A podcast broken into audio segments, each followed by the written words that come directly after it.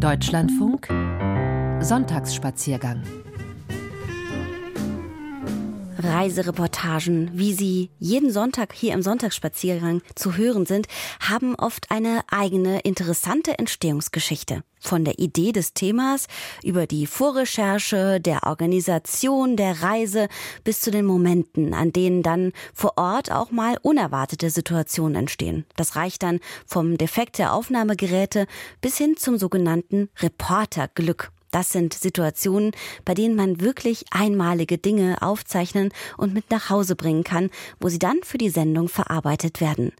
Rita und Rudi Schneider haben für uns eine kleine Sammlung solcher Momente zusammengestellt, die auch im Nachhinein in der Erinnerung haften geblieben sind.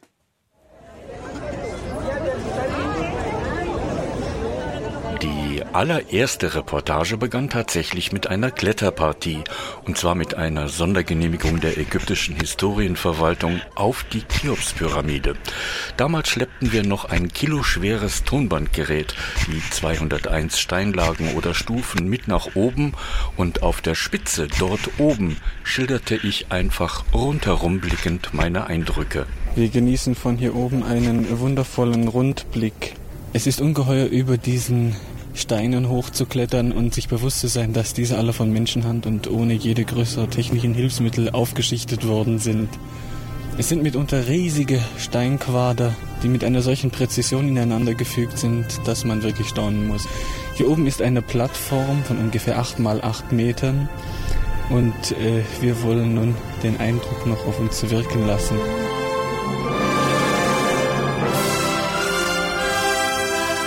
Wenn wir nicht gerade wandern oder wie hier klettern, dann reisen wir mit Fahrzeugen, Schiffen, Flugzeugen oder auch mit Zügen. Agatha Christie war ebenfalls an den Pyramiden. Sie war nicht nur Krimi-Autorin, sondern auch Reiseschriftstellerin. Agatha Christies Mann war Archäologe und führte Grabungen über mehr als ein Jahrzehnt rund um die Stadt Ur im Irak durch. Sie reisten dorthin mit der Eisenbahn und benutzten den Zug, den Agatha später mit einem ihrer Kriminalromane berühmt machen sollte, den Orientexpress.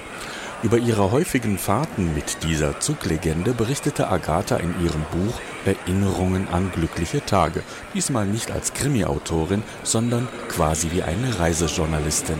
Wir fahren zur Victoria Station, du lieber Bahnhof. Die Pforte zur Welt jenseits von England. Wie sehr liebe ich deine Bahnsteige, wo die Züge zum Kontinent stehen. Nur ein Zug ist ein Freund, wenn seine schwer stampfende Maschine Rauchwolken ausstößt und ungeduldig die Melodie rattert. Weiter geht's, weiter geht's, weiter geht's. Es geht weiter.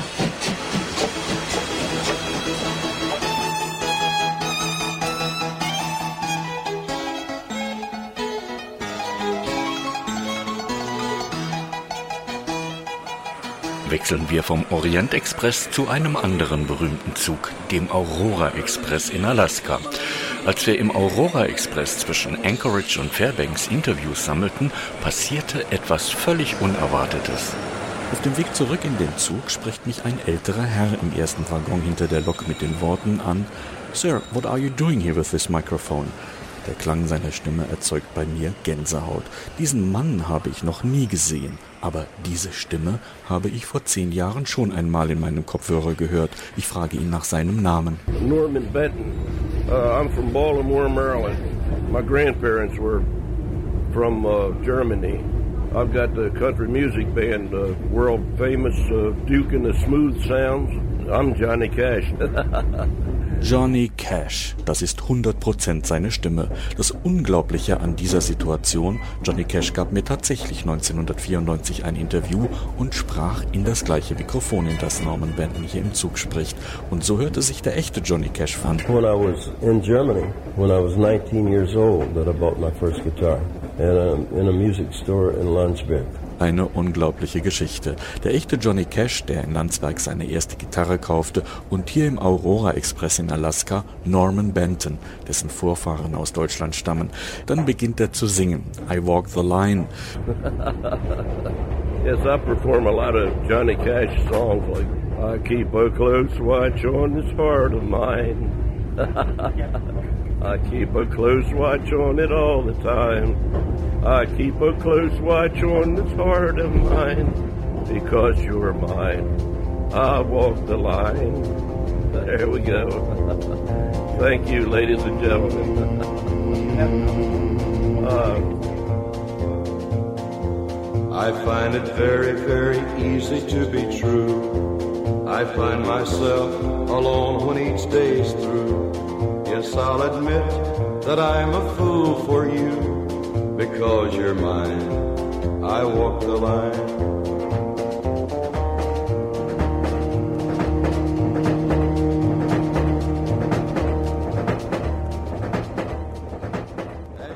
Bleiben wir noch einen Moment in Alaska.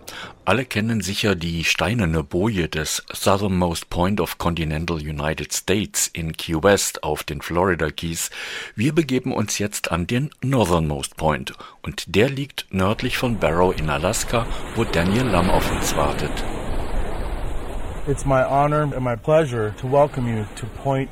Es ist mir eine Ehre und Freude, euch am Point Barrow, Alaska, auch Nuvuk genannt, willkommen zu heißen. Das ist der absolut nördlichste Punkt Amerikas auf dem amerikanischen Kontinent. Damit habt ihr heute den Top of the World erreicht.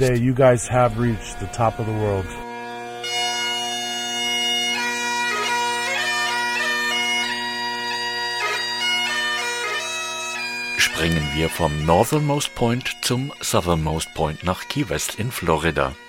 Dort trafen wir Mel Fisher, der ganze 17 Jahre beharrlich nach der gesunkenen spanischen Galeone Etosha suchte.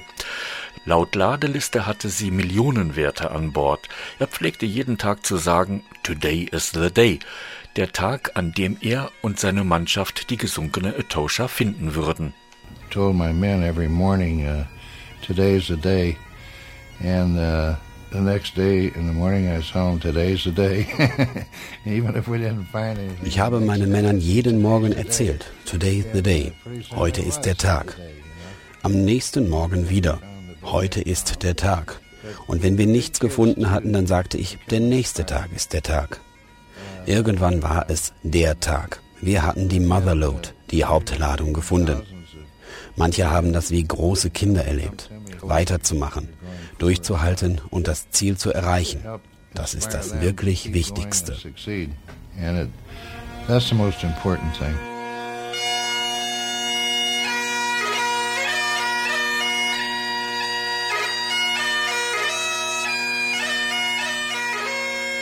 Jeden Abend, wenn in Key West die Sonne untergeht, erklingt diese Melodie am Pier. Mitten zwischen dem nördlichsten und dem südlichsten Punkt der USA liegt New York und dort klettern wir jetzt in der Freiheitsstatue der Statue of Liberty bis hinauf in die Krone. Die Krone hier oben in der Statue of Liberty schwankt ein wenig. Das ist natürlich auch nicht verwunderlich, weil die ganze Statuette doch eine recht große, enorme Höhe hat und äh, dann draußen der Wind diese ganze Struktur doch ein bisschen in Bewegung bringt. Ich bin jetzt auf der rechten Seite und kann an diesem Arm raufschauen und sehe die Fackel, die die Freiheitsstatue in der Hand hat, die ganz golden leuchtet heute in der Sonne. Wir haben strahlenden Sonnenschein und man konnte schon vom Hafen aus wunderschön die leuchtende Fackel sehen.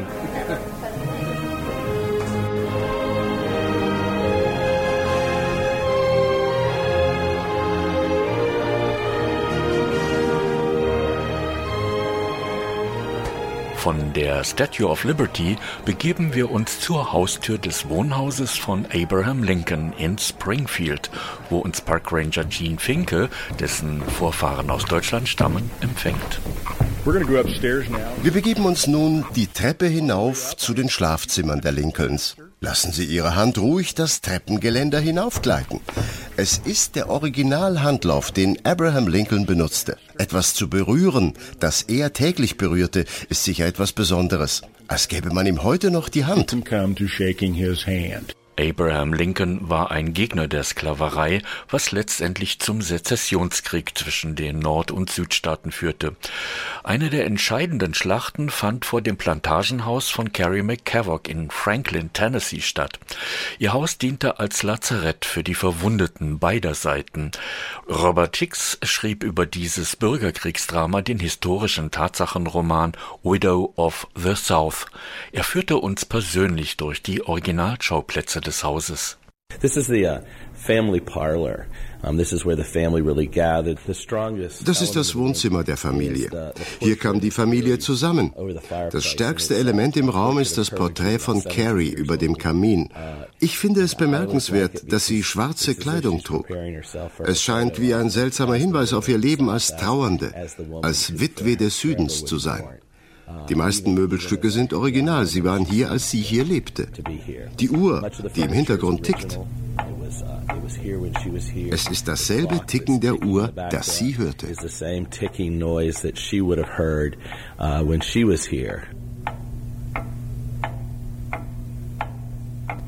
Dieses Ticken der Uhr fesselt meine Sinne. Eine Uhr ist wie kein anderes Möbelstück ein Symbol der verronnenen Zeit. Ihr Geräusch lässt Sekunden, Monate, Jahre und sogar in diesem Fall ein Jahrhundert verrennen. Ihr Ticken teilte die Zeit Carries wie in kleine Bruchstücke, und für diejenigen, die in jenen Tagen in diesem Raum ihre letzten Minuten und Sekunden verbrachten, war es vielleicht das letzte Geräusch, das sie hörten.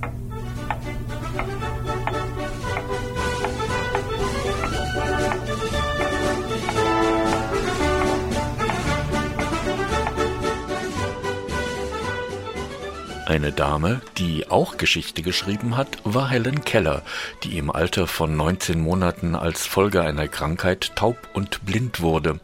Ihre Eltern hatten Anne Sullivan als Lehrerin engagiert. Sie brachte Helen im späteren Leben bis zum Hochschulabschluss. Helen erhielt mehrere Doktortitel, ehrenhalber, wurde Schriftstellerin und bereiste die Welt. Die entscheidende Wende, als Helen noch ein Kind war, war dieses Ereignis.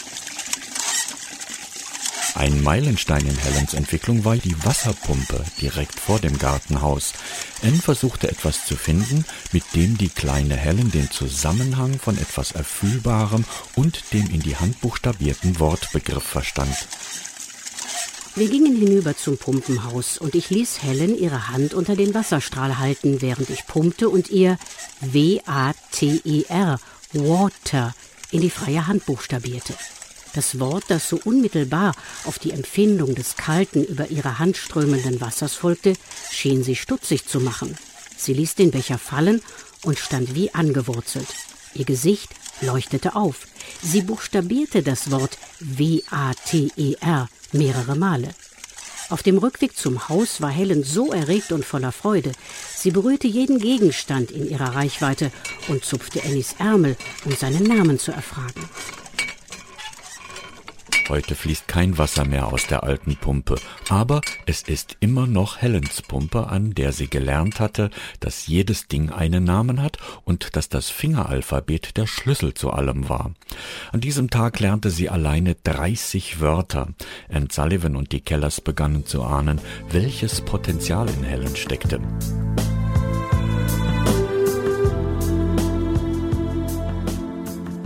Einmal nichts zu hören oder besser gesagt nichts Gewohntes zu hören, das erinnert mich an eine Fahrt mit einem Gasballon von Düsseldorf bis vor den Stadtrand von Paris. Dieses Reisegefährt macht absolut kein Geräusch. Man hört nur die Geräusche, die vom Erdboden bis oben hörbar sind. Volker Koinke, der mehrfache Weltmeister in der Gasballonfahrt, hatte uns eingeladen. Wir heben auf einer Wiese in Düsseldorf ab. Freilassen. So, und loslassen. Okay. Glück ab. Glück ab, gut Land. Tschüss, tschüss. Wir versuchen. So, Dille. Dann viel Spaß. Auch so, danke. Ich komm gut wieder runter, denk mal. Volker schafft das. Das A galt der Sonne, die gerade tiefrot am Düsseldorfer Horizont aufsteigt. Was für ein Gefühl. Es ist nicht wie in einem Fahrstuhl. Man fühlt überhaupt keine Aufwärtsbewegung. Die Erde gleitet einfach nach unten weg. Kein Geräusch. Die Stimmen unserer Freunde am Boden werden leiser und schon schauen wir in die Kamine und Hinterhöfe der Düsseldorfer. Da wir ein nicht zu übersehendes Luftfahrzeug sind, nimmt unser Ballonpilot Volker Kontakt mit den Düsseldorfer Fluglotsen auf. Düsseldorf-Turm, der Freiballon Delta Oscar Zulu Alpha Mike ist jetzt über dem Rhein südlich der Fleer Brücke. Die Höhe 1000 Fuß, Fahrtrichtung 240 mit 1,8 Knoten.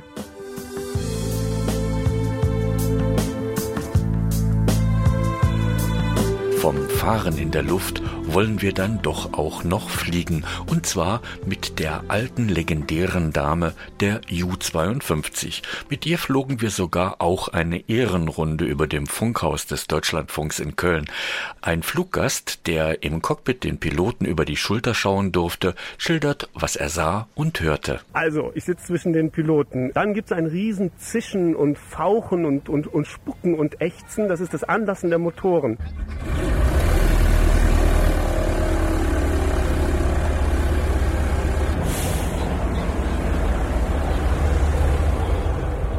Drei sind es ja, nicht alle drei gleichzeitig, der Reihe nach. Da gehen vor mir die Arme rechts und links hin und her und betätigen Hebel und Schalter und äh, Drucktasten. Und dann rollen diese riesen Sternmotoren, diese BMW-Motoren ähm, an und, und, und steigern sich dann zu einem ganz bulligen und, und sehr beruhigenden äh, Sound. Aber höllisch laut. Schneller und immer schneller rast der Propeller, wie dir's grad gefällt. Piloten ist nichts verboten, drum gib Vollgas und flieg um die Welt. Drum gib Vollgas und flieg um die Welt. Einer hat das tatsächlich gemacht, ohne zu landen und aufzutanken. Dick Rutain.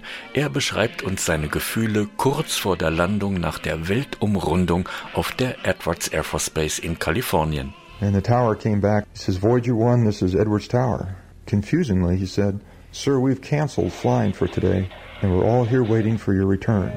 And when I heard that, I almost cried. And then when we finally got close enough to see that there was thousands of people that had lined the side of them, and that somebody did recognize what we had done, Und einer flog noch weiter. Ich würde sagen, weiter geht es nicht.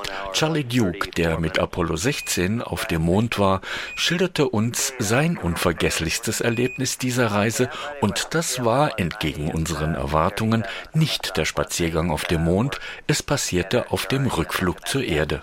On the ninth day, we had a spacewalk where Ken Mattingly was to go outside am neunten Tag hatten wir einen Raumspaziergang. Ken Mattingly musste unser Raumschiff verlassen und am hinteren Ende zwei große Filmmagazine von Kameras bergen. Das war einmal mehr eine unglaubliche Erfahrung. Als ich mich umschaute, rechts hinter mir, da war die Erde, 180.000 Meilen entfernt. Sie war sehr klein, und als ich meinen Kopf drehte, sah ich auf der rechten oberen Seite den riesigen Vollmond. Dazwischen war die Schwärze des Raums. Das Beeindruckendste, so meint Charlie später in der Rückschau, war für ihn nicht nur der Aufenthalt auf dem Mond, sondern der Anblick der Erde in der unendlichen Schwärze des Raumes, Sie nannten die Erde, so erzählt Charlie, das blaue Juwel. Wir haben kein zweites Juwel. Mit dieser Schilderung von Charlie Duke kehren wir zurück in die Cheops-Pyramide, wo wir unsere damalige erste Reisereportage aufzeichneten.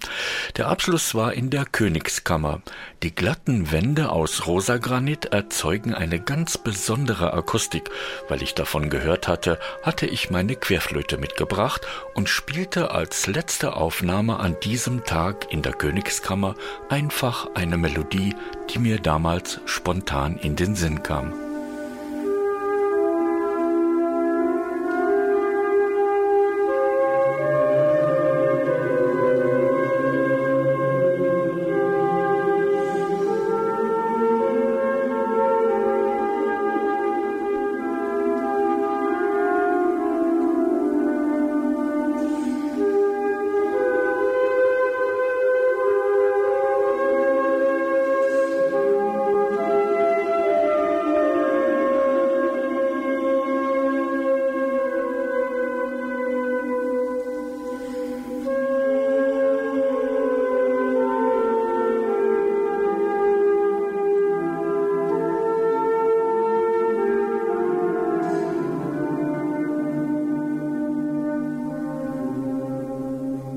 Diesen zarten Tönen der Querflöte endet er. Der Einblick in 30 Jahre Reporterglück, Reisen von Ägypten bis nach Alaska.